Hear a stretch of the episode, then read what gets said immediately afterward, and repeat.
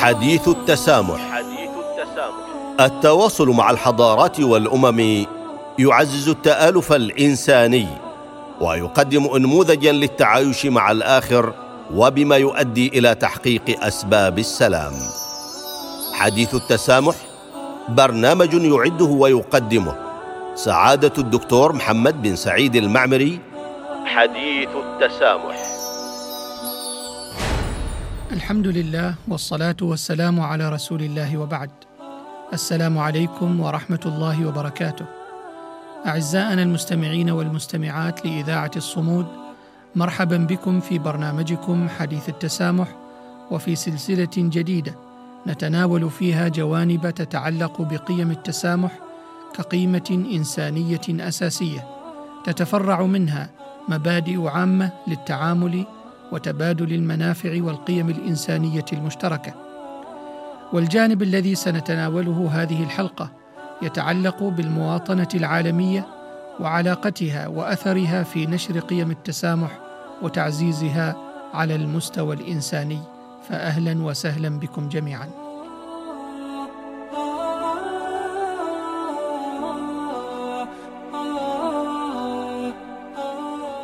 شاع مصطلح المواطنة العالمية منذ أكثر من ثلاثين عاماً وتم تداوله رسمياً في خطابات الأمم المتحدة إثر نشر منظمة الأمم المتحدة للتربية والعلم والثقافة اليونسكو وثيقة أهداف التنمية المستدامة 2015 إلى 2030 والمواطنة العالمية هي إدراك أن العالم مترابط المصالح وهو عبارة عن شبكة متناسقة من الاعتماد المتبادل.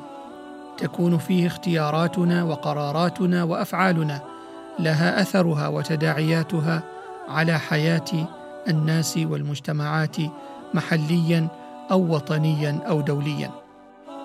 عندما ننظر إلى الآخر في هذا العالم برؤيتنا الثقافية وهويتنا وعاداتنا علينا أن ندرك حقيقة أننا الآخر أيضا بالنسبة للكثيرين في هذا العالم.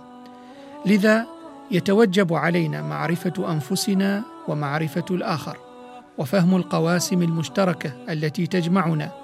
وبدون هذه المعرفة نترك الأرض خصبة للجهل والشك والخوف والكراهية والتحيز.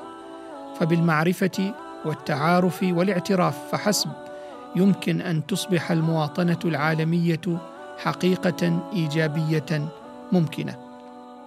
في مقال للأكاديمي سهير بسيوني من جامعة طنطا يؤكد أن جوهر فكرة المواطنة العالمية ليس حديثا رغم إعلان المصطلح ونشره عن طريق الأمم المتحدة ومنظماتها المتعددة وخاصة منظمة اليونسكو.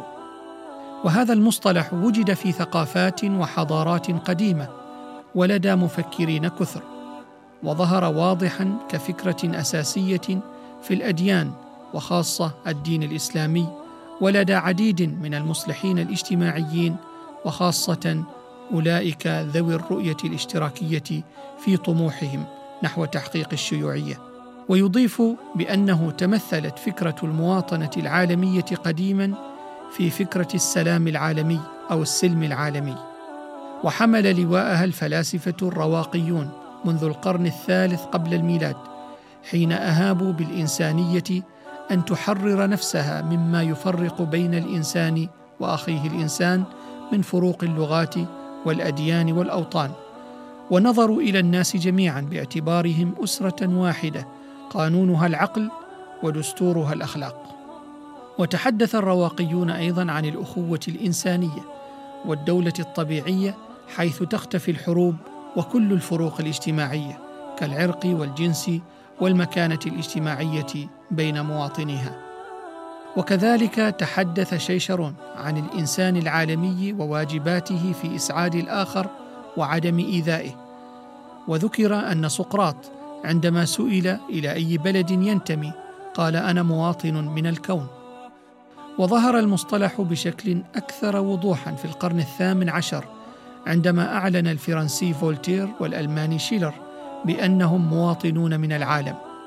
وظهرت حديثا لدى عديد من المفكرين مثل إيمانويل كانت في كتابه مشروع للسلام الدائم ضرورة إنشاء حلف بين الشعوب يمتد تدريجيا ليشمل الإنسانية كلها لأن ذلك هو السبيل للتخلص من الحروب وويلاتها. وفي مقالة للدكتور سيف المعمري الأكاديمي بجامعة السلطان قابوس يتساءل هل تؤثر العولمة في الانتماء الوطني؟ إن الإجابة بنعم على هذا السؤال ستكون إجابة منطقية لأن العولمة تعني إزالة الحواجز الوطنية والاندماج في فضاء عالمي له معالمه وخصائصه ومؤسساته ورموزه لأن الانتماء للمكان في ظل العولمة شغل في العقود الأخيرة بال الأكاديميين من علماء الاجتماع والأنثروبولوجيا والجغرافيا الذين ناقشوا كيف يمكن للفرد أن ينتمي لمكان محدد في وقت زالت فيه الحواجز المكانية بفصل الشبكة الكونية لوسائل الاتصالات. وهنا يتساءل توماس فريدمان هل نحن أمام نوعين من الأفراد المتعولمين والوطنيين؟ وهل يمكن أن يوجد أفراد يمكن أن يوصفوا بأنهم وطنيون في ظل العولمة؟ يضيف الدكتور سيف المعمري بتفصيل هذه الاتجاهات. فهنالك فريق يرى أن الحفاظ على الانتماء الوطني في ظل هذه العولمة غير ممكن وذلك بسبب وجود ارتباطات عابرة للحدود الوطنية تسعى لتثبيت وبناء ثقافة عالمية لها سماتها وتفردها والتي منها الانتماء إلى جماعات غير الجماعة الوطنية أو الدولة الوطنية. وفي ظل تزايد تعقد الاقتصاد العالمي أصبحت الدولة الوطنية غير قادرة في رأي هؤلاء على التحكم في سياساتها الاقتصادية. كما أن توسع مجال السوق داخل الدولة وبين مجموعة الدول أدى إلى إضعاف دور الدولة فيما يتعلق بحقوق المواطنة وفي مقدمتها حقوق الضمان الاجتماعي ناهيك عن تزايد حضور الهويات العابرة للحدود الممثلة في المنظمات العالمية غير الحكومية. أدى هذا جميعه إلى إضعاف أسس الولاء الوطني. بينما يرى الفريق الثاني أن العولمة لا يمكن أن تضعف الانتماء الوطني. ويدعم هذا الفريق وجهة نظرهم بنتائج بعض الدراسات الإمريقية. فدراسة إيفانز وكيلي وجدت أن أفراد 24 دولة متقدمة لديهم إحساس شديد بالفخر الوطني في الجوانب المختلفة لبلدانهم في العلوم والاقتصاد والفن والأدب والرياضة. كما وجد باحثان آخران هما دومبروسكي ورايز أن الهوية الوطنية لم تضعف في أوروبا مع ظهور الهوية الأوروبية الموحدة أو الهويات الوطنية الفرعية. ويمكن أن يضاف فريق ثالث توفيقي بين هذين الفريقين وهو الرأي القائل بأن التفاعل والتواصل بين العالمي والمحلي هو الذي يجب أن يحظى بالتركيز لأن هذا التفاعل الإيجابي يقوم على الانطلاق من الخصوصية المحلية من أجل التفاعل مع عالم يتميز بالثراء والتنوع مما يسهم في بناء وعي عالمي بأهمية العمل الجماعي المشترك من أجل بناء عالم ينعم بالسلام والرخاء عالم يقوم على التفاهم والحوار بدلا من الإقصاء والصراع. والمنهج الوسط هذا هو الذي تبنته التجربة العمانية وتعمل عليه في كافة المسارات الدينية والثقافية والسياسية والاجتماعية وغيرها وهو المسعى كما يقول الدكتور سيف المعمري تسعى إلى بناء الشخصية العمانية المتزنة إذا ما وضعت في مواجهة الثنائية الصعبة وهي الموازنة بين الماضي والحاضر الموازنة بين التراث والتقدم الموازنة بين الأصالة والمعاصرة وبين الوطني والعالمي وبين الفرد والمجتمع وبين متطلبات سوق العمل ومتطلبات المواطنة. ولقد أدت المواءمة بين هذه الثنائيات إلى تحقيق تنمية متدرجة ومثمرة في سلطنة عمان وإلى بناء فرد عماني متمسك بخصوصيته التي تعبر عن هوية متميزة ولكنه في الوقت نفسه عالمي في تفاعله مع العالم من حوله في وقت تلاشى فيه الفواصل بين الدول والشعوب. النهج العماني يسعى إلى بناء وتربية فرد عماني ذي معرفة ووعي بالعالم وشعوبه وذي قيم إيجابية في التفاعل والتعامل مع تلك الشعوب حيث التعاون واحترام الآخر وثقافاته ضرورة في بناء مجتمع عالمي يسوده الأمن والسلام. وهي مبادئ من فكت القيادة العمانية مؤكدة على أهميتها وعلى الالتزام بها.